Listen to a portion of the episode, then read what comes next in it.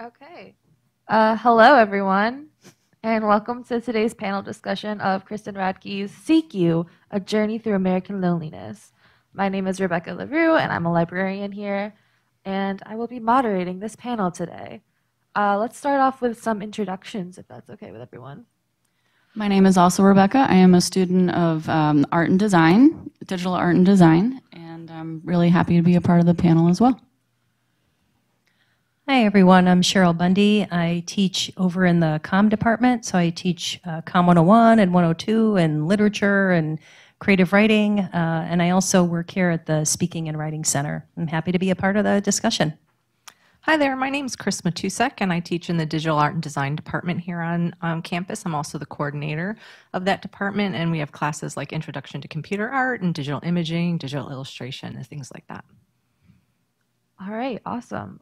Let's get started with a super easy question. What is a graphic novel? Um, how is it different from a comic book? And what has it been like for you to read this particular graphic novel? Uh, Chris, do you want to start? Sure, I can start. Um, so a graphic novel is uh, has some similar characteristics to comic books, but one of the main differences between a graphic novel and a comic book is the fact that it's a longer story and it comes to completion. So comic books typically have a series of comic books that follow in sequence to each other, and graphic novels have a start, a middle, and end, and all the traditional things that you would see in a regular novel. Only a lot more visuals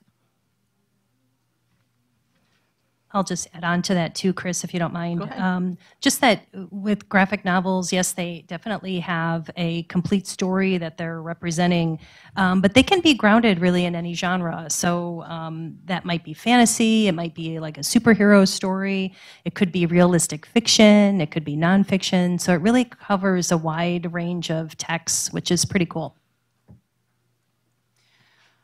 I agree with what was just said, um, but I would add that I find that graphic novels can sometimes have their own canon, especially if they're in a larger story arc that will involve, like, say, Marvel Comics will have a lot of graphic novels that they'll put out, and they'll have their own separate story, like sometimes like set in the future or set into like a, an apocalyptic time that doesn't necessarily include um, the regular canon of the larger comic book genre. All right, awesome. Going on, are there ways that Radtke's style amplifies the feeling of isolation and loneliness in this book that, that the book is exploring? You know, I'll take that one. Um, and if you don't mind, I just want to back up a second um, because w- there was a second part to that first question Yes. that we didn't get a chance to respond to, and I want to make sure Oh, we my bad. dive into that one. Thank you. And and it was a question about what it was like to actually read this particular graphic novel. Um, and I find that I mean I've read quite a few graphic novels in my own experience, but um, in looking at reviews of Radtke's book, um, a lot of people likened it to like a documentary film. And I like that word that has stuck with me a lot. I really feel like that captures it pretty well because um, even though she's writing a little bit about her life, she's writing about a big topic. And the title of the book itself, this journey through American loneliness, um, it's, it's a big, weighty topic. Um, and so she really is exploring that kind of like a documentary filmmaker would, um, drawing upon uh, interview, hi- history, um, research, and psychology and connecting it to her personal experience. So it really reminds me of that. Um, and I think even in just actually reading the book, the style of it reminds me of documentary. Um, for example, in a documentary film, we might see, uh, you know, after one segment of this, the film explores some aspect of loneliness, we might suddenly cut to an image from a television series featuring a cowboy. Uh, and her, the book kind of feels like that, where all of a sudden, okay, now we're with cowboys. What's this about? So there's like no transition necessarily. And so it reminded me of watching cinema um, and, and watching documentary in particular, where we might move to a new topic in that way. If the book were not a graphic novel, she'd have to write transitions and write the connective tissue into it. And so the visuals, uh, you know, do that. They accomplish that. So that, that was one thing I noted.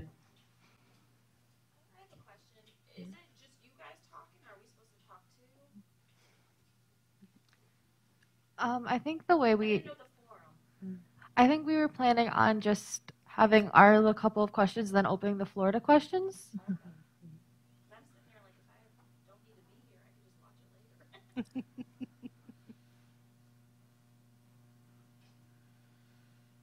Okay, so I'm going to um, follow up with that second question a little bit because um, the interesting part for me is this is actually the first graphic novel I read. And when Troy asked me to be on the panel, my first instinct was to tell him no. um, I'm like, I have not read graphic novels before. I'm not really sure how to add to that conversation. But I'm really glad that he came back um, and persuaded me, as Troy can, um, to, to participate because I found this book to be really interesting. And what a great book to take a launch into a new genre. Um, I think that this one really connected with a lot of my own um, things that I'm interested in, that I like, considering I teach graphic design. I'm a very visual person, so I feel like this book really was a great thing to allow me to enter this new new world that I haven't been in. And what I I, did a couple to to mirror a couple of things on the book here. I, I dug up a couple of facts about visuals and how we as humans interact with visuals. So 90% of the information that we process in our brain is a visual image. That's the first thing that kind of happens. It takes 13 milliseconds for the human brain to process that image as opposed to text or any other auditory kind of messaging. 60,000 times faster we can absorb an image than we can um, absorb text or auditory information. And 80% of people remember what they see compared to 10% of what they hear and 20% of what they read. So I think that that is really interesting statistics that really support a lot of the things that happen within this book and with my experience. Because I also, after having a conversation with um, a few other people, realized let me see what this book is going to be like. Um, if I just get the audiobook and listen to it. And so I just listened to it and how disconnected. I think that that's such a um, connection to what Cheryl just said was that whole um, disconnect and not having that connective tissue when you're listening to it. So then I listened to it again while looking at the imagery and flipping through the book. And really, the images support what's happening inside of the book so well and draw you from chapter to chapter. And each chapter has its own kind of color theme that connects you to what's being said in those chapters. So I think that that's a really um, important thing to remember about these. And I think that like I found one of my new favorites. So thank you, Troy. Favorite um, types of books to read. And I think I'm going to look in the library and see what we have for for next. If I could piggyback back off that, um, I completely agree. I fell into it and I immediately had very close personal experiences come up, like bubbled up all of these ancient memories of journal keeping when I was a very lonely teenager. And I'm similarly aged as Kristen uh, Radtke. And there's just moments in, you know, that lonesomeness of being like a teenage girl that I would just pour into a journal and it would go off into a rant like about an observation that I had earlier that day or like something that I learned in history class and then it would come back around to a very personal moment like conflicts with my parents or friends that I have and um, I just yeah also had that that moment of like musing over why and how loneliness affects us so much. Yeah, I think that's one of the magical things about this book is that it just feels so personal. It feels like she's writing about me, even though she's writing about this giant topic of loneliness.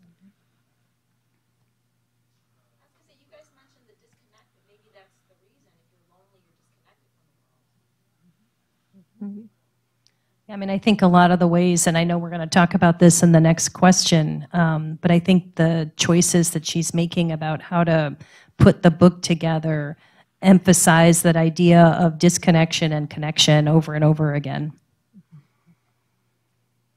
All right. Um, so let's stop number two at the second question.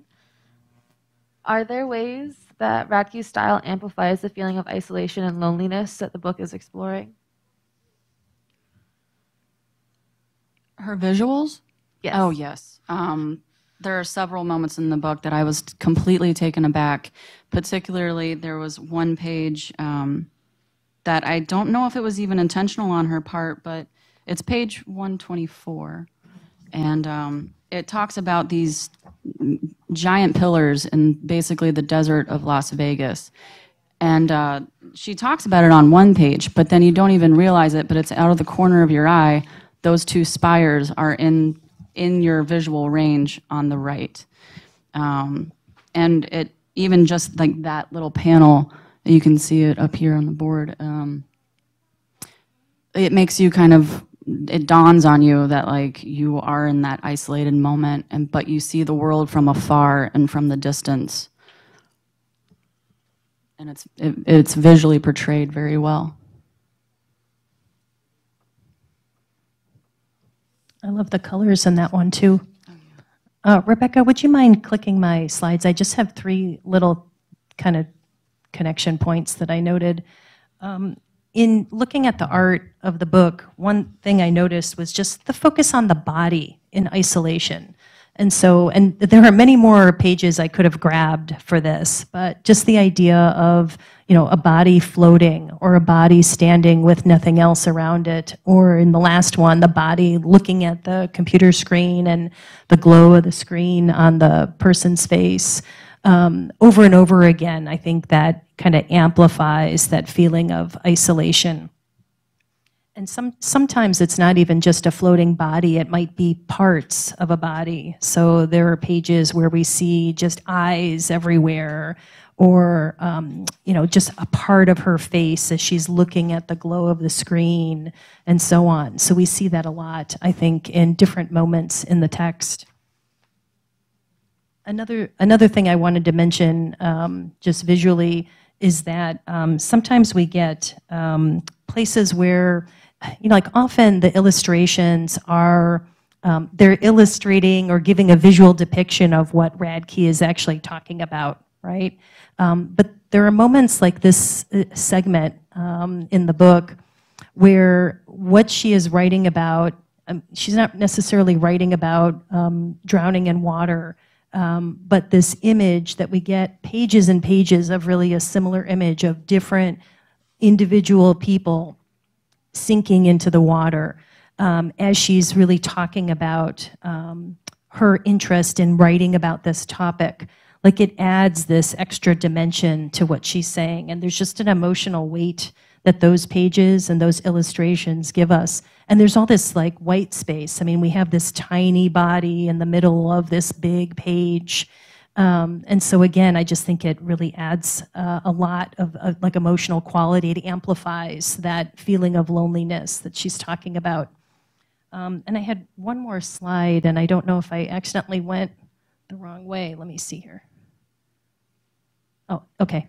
Um, I, I know that, uh, I'm sure Chris is going to talk about this too, but just the color palette, uh, which is very muted.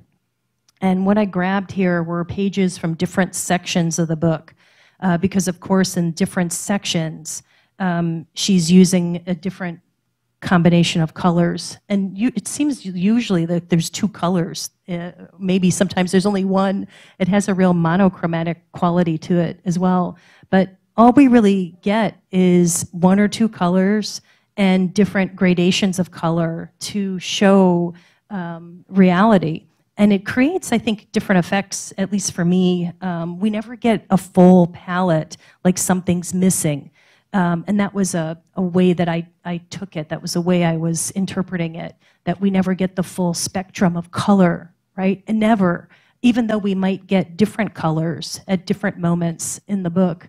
Um, the other feeling that comes to mind for me is especially in the last panel uh, with everyone on the train, because there is a limited um, color palette there, um, the people end up looking kind of ghostly, you know, because you, you know, you're trying to show contrast between the seat and the people. And so in the choices that she's making about doing this art, it, it ends up feeling like ghosts. And again, I think that amplifies the, the subject that she's writing about.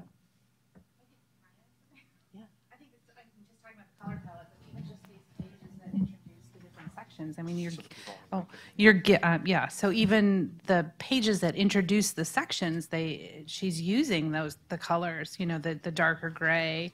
And then the second section is that orange color, which we see mm-hmm. in your illustration up there.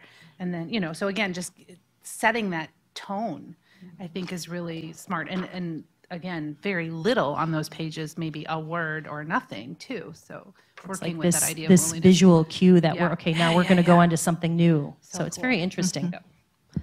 Yeah, and I'd like to just add um, definitely the muted color palette, I think, throughout the entire book and the limited color range and using tints and shades only of color really help emphasize that. But even down to the basics of the elements of art and um, some of the basic principles of, of design and how they she sets up individual pages themselves really lend their way to this. I think the first, um, if you want to go back to the book, that first chapter um, where I showed you um, where they're doing the Morse code section. Um, and while she's finding that page, um, I'll, I'll continue talking. But the way she sets sets us up for the journey, just straight from the beginning. The first page of the chapter is that dark, dark blue, and it's all this this monochromatic blue as we go through. Keep going, a couple more pages. Um, and she talks us. You can stop right there, please. Thank you. And then just even how she explains the title of the book and how she comes along with the title of the book and sets up this idea of seeking and longing is the first thing she talks about and referencing her own memory to add to that seeking and longing. And then she goes into this series of pages with this isolated person on the screen with some voices off in the distance and always these swirls, basic lines, but lines can say so much. How are they drawn? What direction are they drawn? Are they scribbly and scratchy? Are they firm and and and strong to show a steadiness? And she always has this very soft kind of line weight throughout the entire entire book but i feel like this particularly and if you could go to the next page and she sets this up there's not really a lot of dialogue in these next couple of pages but i feel like they're so important in setting us up into um, the space of the book where we just can imagine this person sitting at his house listening and waiting for those beeps and clicking. And at one point she talks about um, when you actually connect with someone that they write down that they connected with you as it verifies that you exist. And for me i felt like that was such a very poignant um, part to the topic. Um, also something that maybe people might not have noticed as we're waiting for that to maybe go to the next page is the the handwritten text and that it's all center aligned.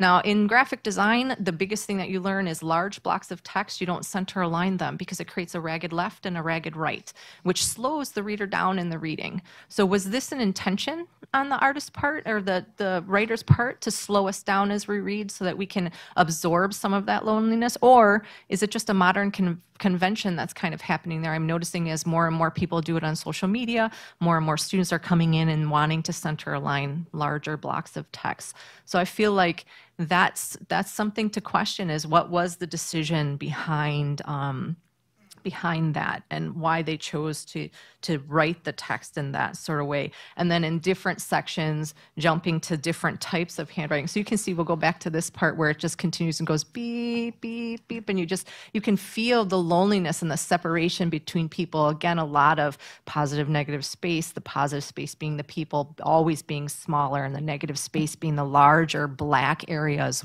where we feel like we can just we're floating off into this space and we can have that quiet moment. And so I think that just we, we got set up right in the beginning to understand how she was going to use the colors, to understand how she was going to use the space on the pages, and that guided us to feel what we were going to feel.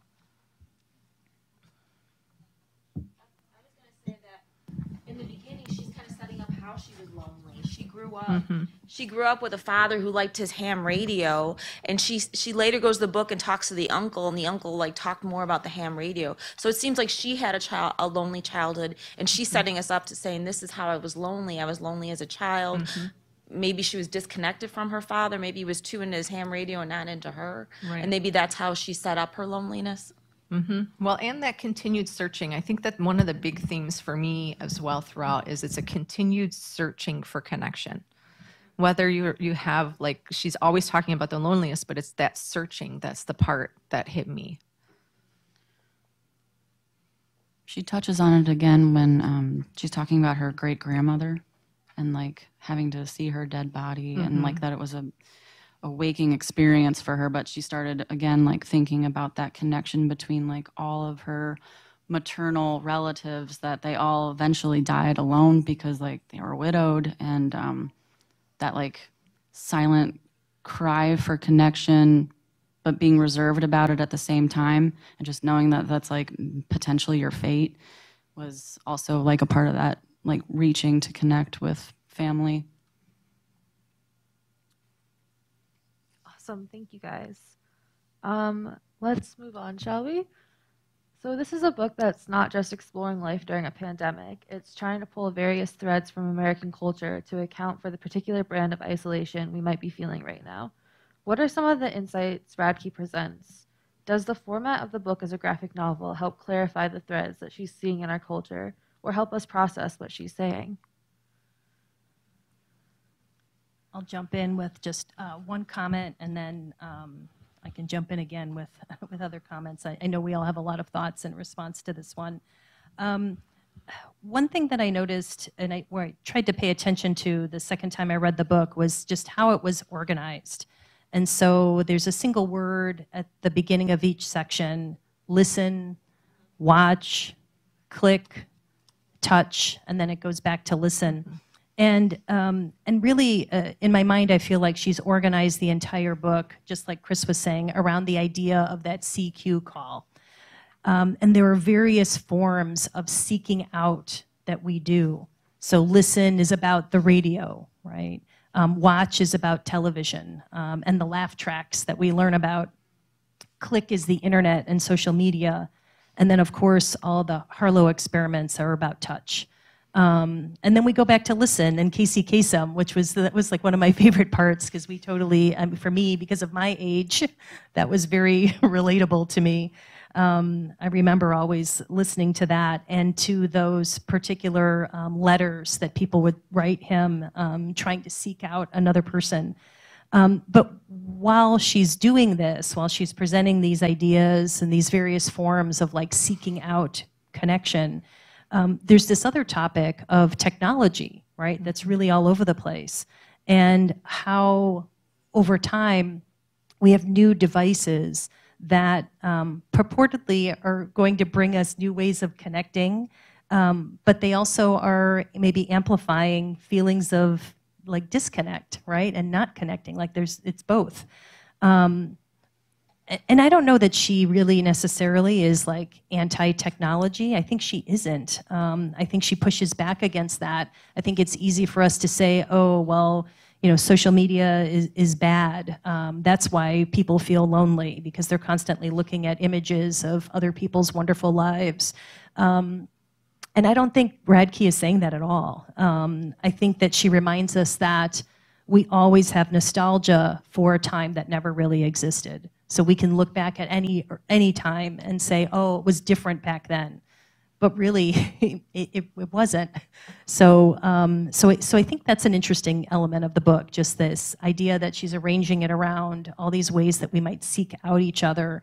Um, and then underneath it all is an exploration of these various devices with which we are always trying to maybe do that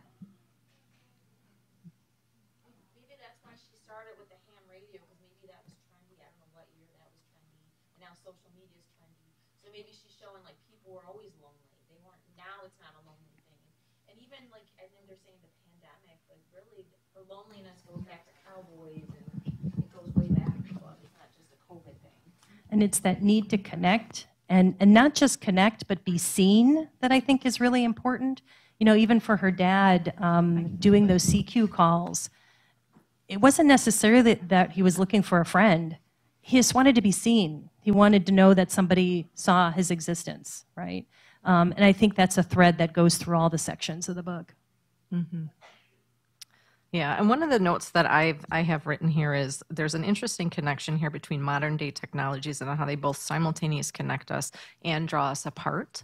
And I feel like um, one of the things that I studied in grad school years ago um, was this notion of having a data double, meaning that there is this existence of ourselves or this representation of ourselves in the online world in in somewhere online, whether it's social media or it's about purchases you made off of Amazon and how they track your ordering and how all these ads pop up for those things. Well, what happens when I buy gifts for my parents or for you know someone else in my life that I care about? Now all of a sudden those things are attributed to me rather than attributed to the correct person. And all of a sudden, you have this second, third, fourth, fifth identity of who you are. And so I think for me, that was one of the interesting things that I found through this is it seems like a lot of times and a lot of these connections dealt with that kind of a topic of how we connect and disconnect. And I've had this discussion since we moved a lot of classes online. Um, and there's a big push to come back to come back to normal and be on campus but in my department specifically it's somewhat different because i teach in digital. And so a lot of my students love being able to stay at home and do what we do at home. Um, and but how do you get that connection from people when they're in that remote setting? And i think that that's that's one of the things that i wrote over and over in my notes as i went through the book was this connection between how we're presenting ourselves versus how we're experiencing. And i think that that's something that this book I felt did pretty well was helping us recognize that there is a difference between the way we experience that. Um, and that it's just bringing these topics that are somewhat taboo in our culture into the forefront you know? Don't tell somebody you're lonely because then they don't want to hang around with you because like they said the three separations of loneliness and how it travels um, through people. I don't remember what page that was on in the book but and how when you're in a group that can kind of travel through um, so this bad taboo of don't tell someone that, and I, it brings it so forward and allows you to have this wonderful conversations like this panel discussions, and with friends about this this topic that's been somewhat taboo. Yeah, yeah, and to follow up with that, um, culturally, loneliness uh, is well represented in the pages that she has at um, page 148 and 159. Um, about how like you, one ends up closing the ranks. And that was a really good quote here. Um, in her 1951 book, Hannah Arendt writes that loneliness is, quote, the common ground for terror. And as we lose contact with one another, so too do we begin to perforate ourselves from reality. Um, I come from a state that is very heavy on uh, guns and um, my country, and you know, you guys get the picture. Um, and I connected with that because it's like it's almost alarming to the point where it's like you've these that uh, America as a culture will close the wagons to like make make themselves feel safe and that they're a part of something bigger but they're really just making themselves even more tinier and tinier and closed off from the world to the point where they're not even connected to their family anymore um, because they just choose this like this way of rationalizing their loneliness like they're justified in it and um, this is how they come out of it. And i just think an, from an american standpoint that's definitely where loneliness is winning and um, and it's not good and i and she touches on it and it's and it's a problem. It's it's a pandemic in itself. I just want to piggyback on Rebecca's comments because this whole idea of um, how one can become like untethered and i think that's a word that Radtke uses a couple of times like from reality is is tied to like the idea of perception which is something that she seems to explore a lot in this book um, so and it goes throughout the book um, so like how we misperceive things right and how loneliness and isolation like can change our perceptions um, we might assume that others are, aren't lonely, for instance. That's a, a thread that she really explores. So we misperceive that in others. We could be made to perceive um, ourselves as not lonely because of laugh tracks, right? So again, like our perception of our own situation is affected by hearing that. Um, and there's definitely in the even the pages that Rebecca had mentioned, uh, like 149 and 150, this section where Radtke is really exploring how like prolonged isolation can cause us to perceive rejection everywhere. So it like, changes our view of reality. And she says on 150, um, she says, loneliness draws us to the worst possible conclusions.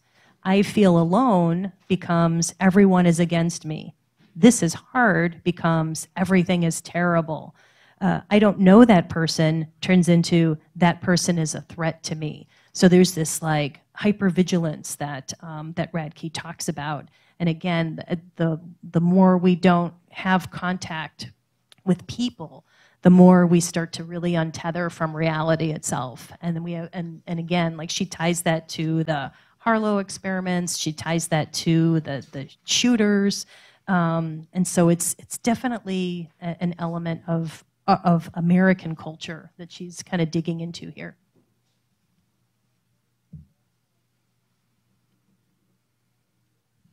I think something that's really interesting to note is that this was in progress before COVID hit.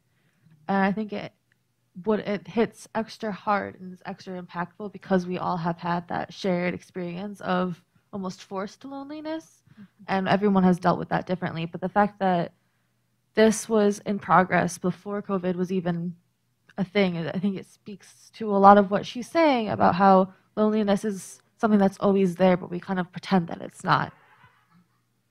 Well, and she ties it to uh, what we watch on television. You know, there's that whole section about the cowboy, mm-hmm. and um, and there's a real interesting conversation there about gender and um, roles for characters depicted by men, characters depicted by women, and you know, and it's this idea that loneliness is um, cool if you're a man, as something to pity if you're a woman. Mm-hmm and um, and so we see these sort of stereotypes. And i love the there's a spread and i didn't write down the page number but there's a spread where we just get a whole cast of these characters and what their traits were. It's yeah, 130 yeah, yeah 130 and yeah. 131 so and then for the for the women um, it's like the the cutout um, paper dolls. the paper doll mm-hmm. right? Mm-hmm. Um, and so we get like images of, uh, you know, on television of characters who are who are cool because they, you know, avoid connection, um, or again, like the lonely single woman who has no friends, but thanks to a man, uh, ends up with a family and a zest for life. Um, so she gives us all these examples and and seems to posit that while the culture gives us these images, research shows really the opposite that the more we isolate the more we close ourselves off from wanting com- companionship. So like the what we're seeing on tv is really the opposite of what reality is. Um, and so i think that's all very interesting. And again none of that has to do with the pandemic you know? So there are all these things that have already been a part of our culture that she's bringing out. And and what's interesting is that you know given what Rebecca you were saying about the pandemic, there's there's very little devoted to that in, in the book, which yeah. is again really fascinating to me. Yeah, I actually I wrote down um, from that chapter that you were talking about the American cowboy because that was something that I wanted to kind of bring up was this wild wild west iconography, toxic uh, masculine individuality, and she has a quote on page 130, uh, and they're talking about the contemporary male TV protagonists, um, the anti-heroes um, being the antithesis of the themes. And she says, Their loneliness is nothing to be ashamed of. Instead, there is something here to be envied because these men can come back into it anytime they want.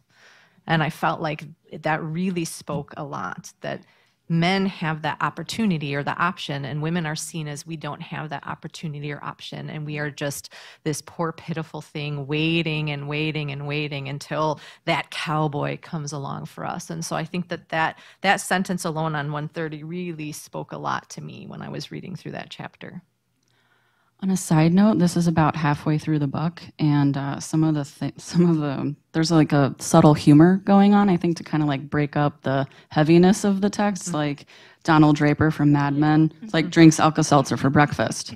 Yeah. Guy from Walking Dead, women he loves keep women he loves keep getting eaten by zombies. It's like that's that's hilarious, actually. Yeah, yeah. Yeah, there's definitely some attempts at like some kind of levity, but it's an incredibly heavy text, very mm-hmm. difficult. You know, it's amazing to me um, how difficult it is to, to read. And I can't help but think about whether um, having it be a graphic novel makes it easier to, to work with. Um, you know, in my classes, we use a lot of Lynda Barry, and she she talks about doodling, um, and this is relevant somehow. Um, she talks about doodling and how um, the reason we might doodle is to be able to remain in the class so we can keep listening to the lecture that's being given. Like doodling helps us stay, right, to stick with it. Um, and she talks about that with regard to um, uh, fantasy, like we read fantasy, we're not trying to escape our lives. We're just trying to deal with our lives and be able to survive that and, and stick with it. And the fantasy helps us do that. Um, and, and there's a part of me that thinks the drawings and the illustrations in this book operate that way too, that it helps us deal with the heaviness of the material um, that she's exploring. I don't know The Walking Dead or Mr. Robot story that well, but I do know the Mad Men, and I watched all of them. And he always surrounded himself by women. He had a wife, then he had another wife, and then he always had mistresses.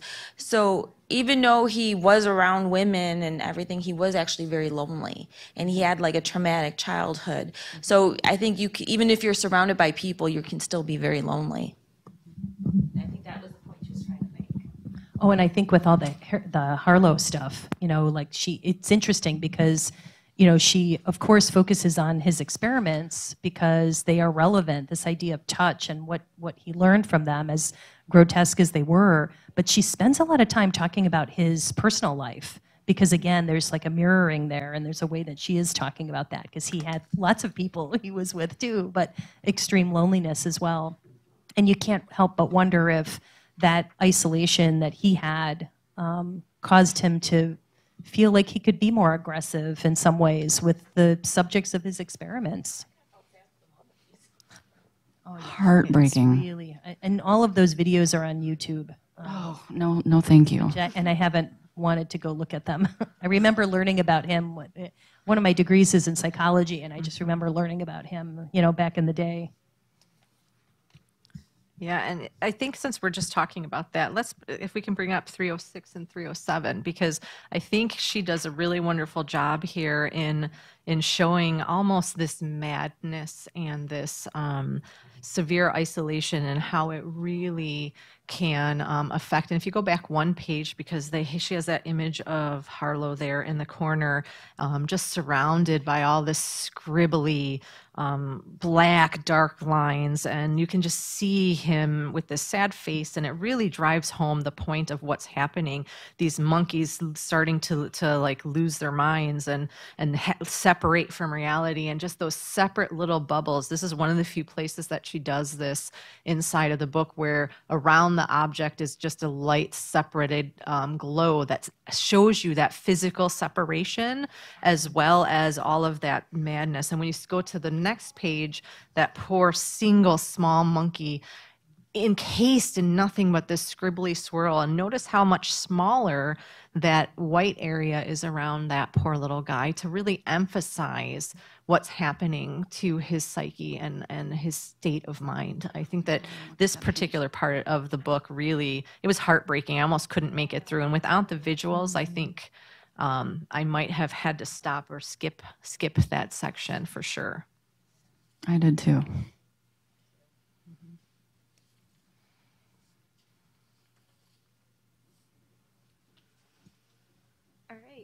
Um, so, given all the paths Radtke takes us down throughout the book, what are some of your takeaways?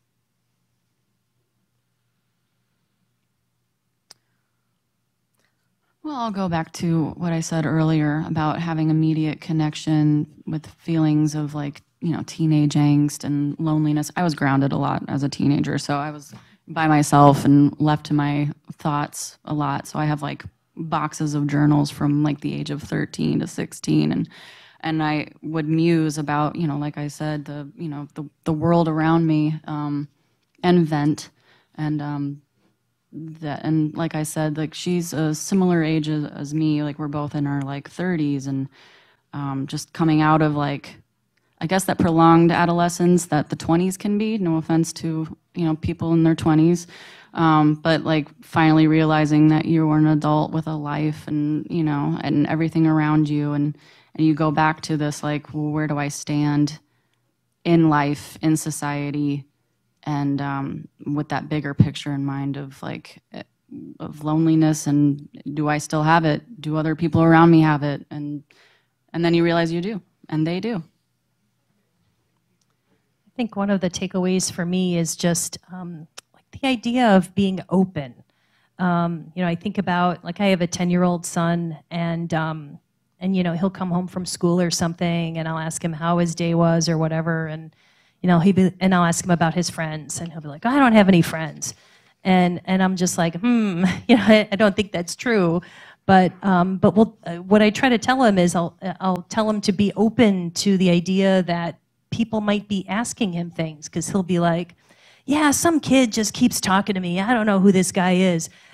and I'll tell him, you know, that person is probably trying to be friends with you. like, be open to that and maybe ask them some questions in return. Uh, sometimes we, our, our, like our radar isn't on and we're not paying attention to, to what other people are doing or what other people are feeling and um, and it's easy to just look away or not engage. And when someone's like reaching out like even to my son it's like the cq call. Answer the call right? Mm-hmm. and so so that's one of the big takeaways i have and I think for me, one of the big takeaways was um, this idea of dueling narratives that we experience um, when we see each other, or when, like we always think somebody else has something better, or um, we see what they're writing online and we think that their life is so much better and these other things are happening. They must not feel like I feel. And I feel like that to me was a really important, and she actually talks about that on page 227 with the, that Twitter and the thoughts and prayers being with you. And I really think that um, for me, that hit home is understanding that what you're experiencing, what your brain might be um, telling you, may not necessarily be the reality of what's happening. And how can we reframe what we're experiencing, what we're seeing, which I think mirrors off of what um, Cheryl just said. And I think the other thing for me, which is the last page of the book, and I feel like her big thesis through the whole thing was something like, we simply need each other we simply need each other. And so we, we can be open to that. And she writes, and when we call out across an airwave or a telephone or a chat room or an app or a city street or an open field or a bedroom, I want us to hear each other miraculously, a voice calling back. And I feel like the, the hopefulness and even just the color palette of this last little chapter. It really just brightens up. It turns into these salmony warm colors and yellow tones that allow you to make some connection. And the person in the window um, in this particular page has yellow surrounding them so that that becomes the focal point and draws you in and you can draw that connection between you and them. I think that that was was maybe the biggest takeaway for me in the book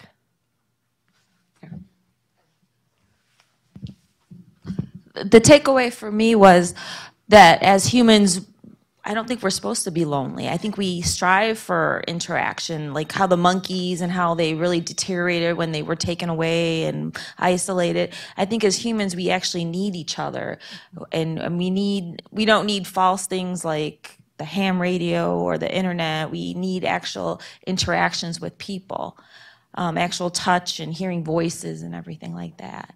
Um, the takeaway to me also is that if you're lonely, you're not the only one that's lonely. There's other people lonely out there.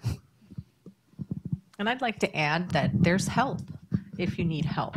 Just reach out, and um, there's always going to be somebody there that can support you. Great. Thanks, everyone. Um, I think we have a few more minutes. If anybody has any questions they want to ask our lovely panelists. Yes, I have a question. That's why I came up to get the microphone. Um, Chris, I really liked your um, how you described the end of the book because I think, may, and this is maybe my simplistic reading, even though we helped pick the book, is I feel like it didn't give us the neat bow that you might um, expect from a lot of books. Take you through all this loneliness and have kind of a prescriptive. If you don't want to be lonely, step one, do this. Step two, do this. Yeah. I mean, she really doesn't do that, right? She right. kind of gives some suggestions, but kind of hands you a problem and maybe a solution, but leaves it up to you to think mm-hmm. about how we interact with other people, which I think adds a complexity to the book itself. Mm-hmm. And so I guess I, I, don't know if that's really a question or a comment, but I guess I bring that up just to see what you think about that. It, it's not a self-help book. No, you know, no. not at all. But I also think just to add on to what you said, Troy, um, there are a lot of ways where, and this is maybe what makes the book difficult. She holds a mirror up right? Mm-hmm. For, for us to look. And, and, one example I think of is um, in the internet section where she talks about the woman who um, live tweeted her husband's death. Mm-hmm. And, um, and that whole section ended up being about how we use other people as like a yardstick to see that we're okay. We're not like that person. We wouldn't do that. Um, we're, we're better than that. And so there are all these little moments in the text where, you know, and, and she is trying to help us, I guess, in that regard, you know, to, to make us aware that humans do this. And, and so again, um, you know, we have to be open to recognizing that and maybe thinking about that as we interact with people that we can't see or, you know, we don't know their whole story and all of those sorts of things. So, so yeah, I mean, it's really, again, it's tough. It's like tough love in some ways, but she doesn't really offer solutions, but she's offering this information and insight. Yeah, and I, I think that that what I like about that and why I spoke about that last page in the book is because I connect to that. That's part of the way actually I teach my courses um, because it's art and design. A lot of people want you to give them an answer like two plus two is four, and that's not the way art and design works.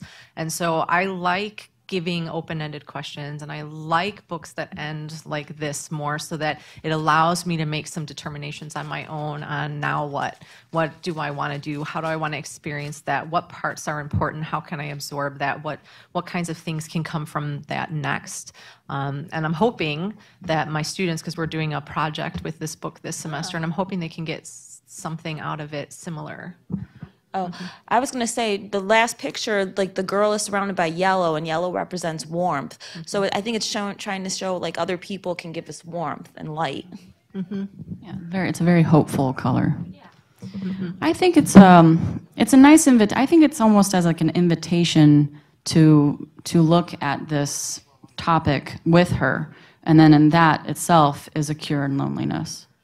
And one of the things I find interesting is that as you go through the book, you'll see there are pages where she uses that yellow like it's coming from the monitor of a screen and it's drawing your eye in. And then there's one where there's a building and there's some people inside and it draws your eye into that particular um, set of loneliness. She does Um, it when uh, there's a story with the selfie in front of the woman's um, art display, where the art is uh, really meant as a critique of the people who are taking the selfies. But there's a yellow glow on that page too that is really cool. And so that's, that's like the the theme that kind of runs through and allows us that focus. I think it's very purposefully done throughout each one of the chapters to to really pull us from most of it's all like most of the entire book is cool colors and really low key colors. Then you have this these sections of where you have these oranges to yellows that just pull you in to to see that surrounded by all this sea like the page I'm talking about is page 49 just this all sea of this this green around this little bit of um, yellow at the bottom left hand corner. And so you can feel like that that loneliness in that green but also you're looking at this tv screen that points this triangular shape um, to the woman and that's sitting there feeling lonely looking at her tv so it's really just it's a, a a convention that's used over and over and over again to point you at that visual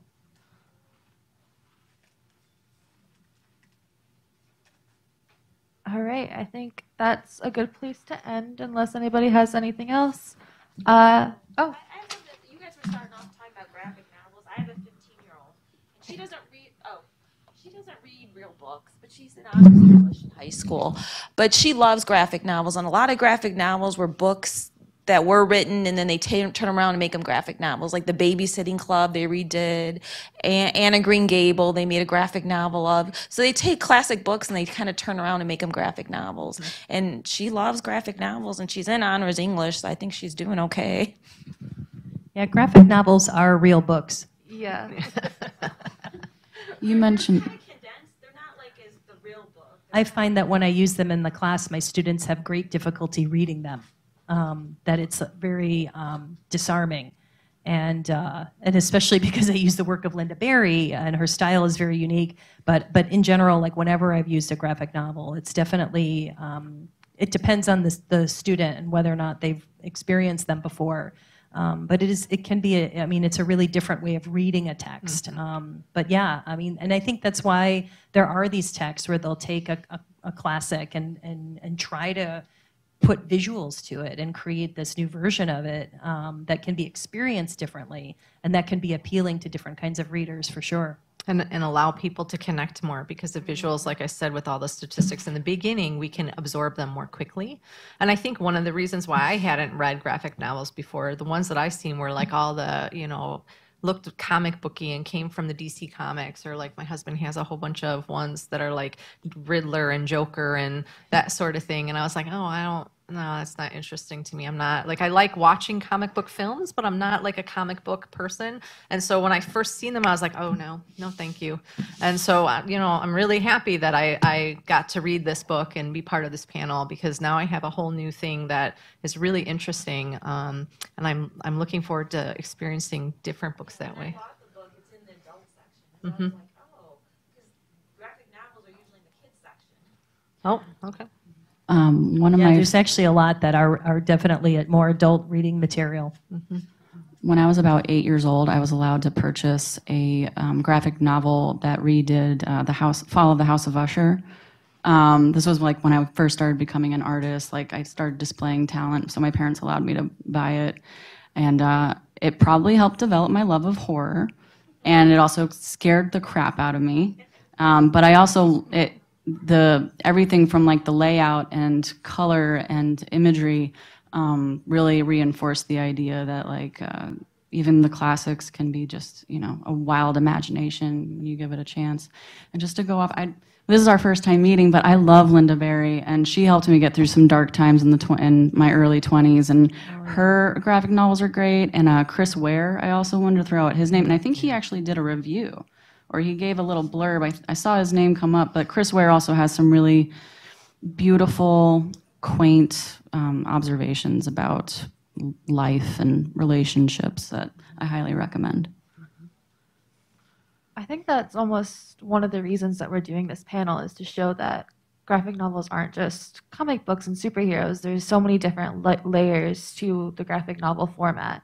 And a lot of people have to learn how to read a graphic novel because it's not as intuitive. If you've been reading a book for 20 years just with the words, it's a different part of your brain that needs to be activated to understand the pictures and the words. And so I think that's one of the things that we are trying to achieve here is show that this cool nonfiction work is a graphic novel. Like, how awesome is that? The difference between graphic novel and other books is like a graphic novel, they have pictures for you, but when you read a regular text, it's like you have to create your own picture in your mind. Yeah, that's true. I mean, definitely when if you only have the words to work with, I mean, you have to generate all that stuff, and so it it does feel different when we're reading a graphic novel. Um, but yeah, uh, just like uh, Rebecca was saying, uh, referencing Chris Ware, uh, if you really dive into this subject and into the idea of graphic novels, every artist who creates these texts has such different ways of like actually depicting things that are happening in the story. And um, and sometimes it can be incredibly difficult to read. Sometimes it can be easier to read. Um, and i think for me like i want to say the first true graphic novel i read was art spiegelman's Maus which is about the holocaust. And um, and it's the style of that text feels a little more comic book like to me. Um, but I, it's been a while since i've read it but it's beautiful and again difficult subject matter but it's probably one of the most famous graphic novels of all time I was just going to go off of the idea of comparing this book to a non-visual book. Do you think if this had been written as a non-visual book, would there be messaging that'd be lost? Like what would be lost in either translating it to that format or just having been written in that format to begin with? I mean, I think it would be uh, nonfiction um, as a genre is a, is a really popular genre um, for like straight text. Um, and so there's tons of books on all different sorts of subject matters. It's a really popular genre.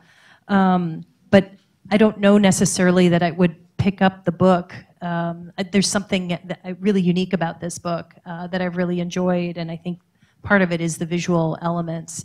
Um, I think, and I think I said this before, that the idea of reading a straight text version of this would be incredibly difficult.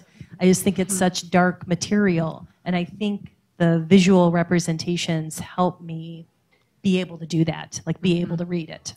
Yeah, I agree because I listened to it on audiobook and just listening to it is so very different than seeing it and listening to it. It felt like there was a lot of disconnected moments and that there were some areas that could have used further development while you're you're listening to it. You're like, "Wait, how did we switch to this other chapter or this other section or this other part?" And so when you have the book and you have the visuals, it really drew this line and connected things with just it fine line, but it connected them enough for you to be able to stay focused and stay interested. I found myself turning the audiobook off a little bit more often than when I was sitting and reading it just because some of it was really like uh, Cheryl said, very heavy, heavy, heavy, heavy material. Yeah.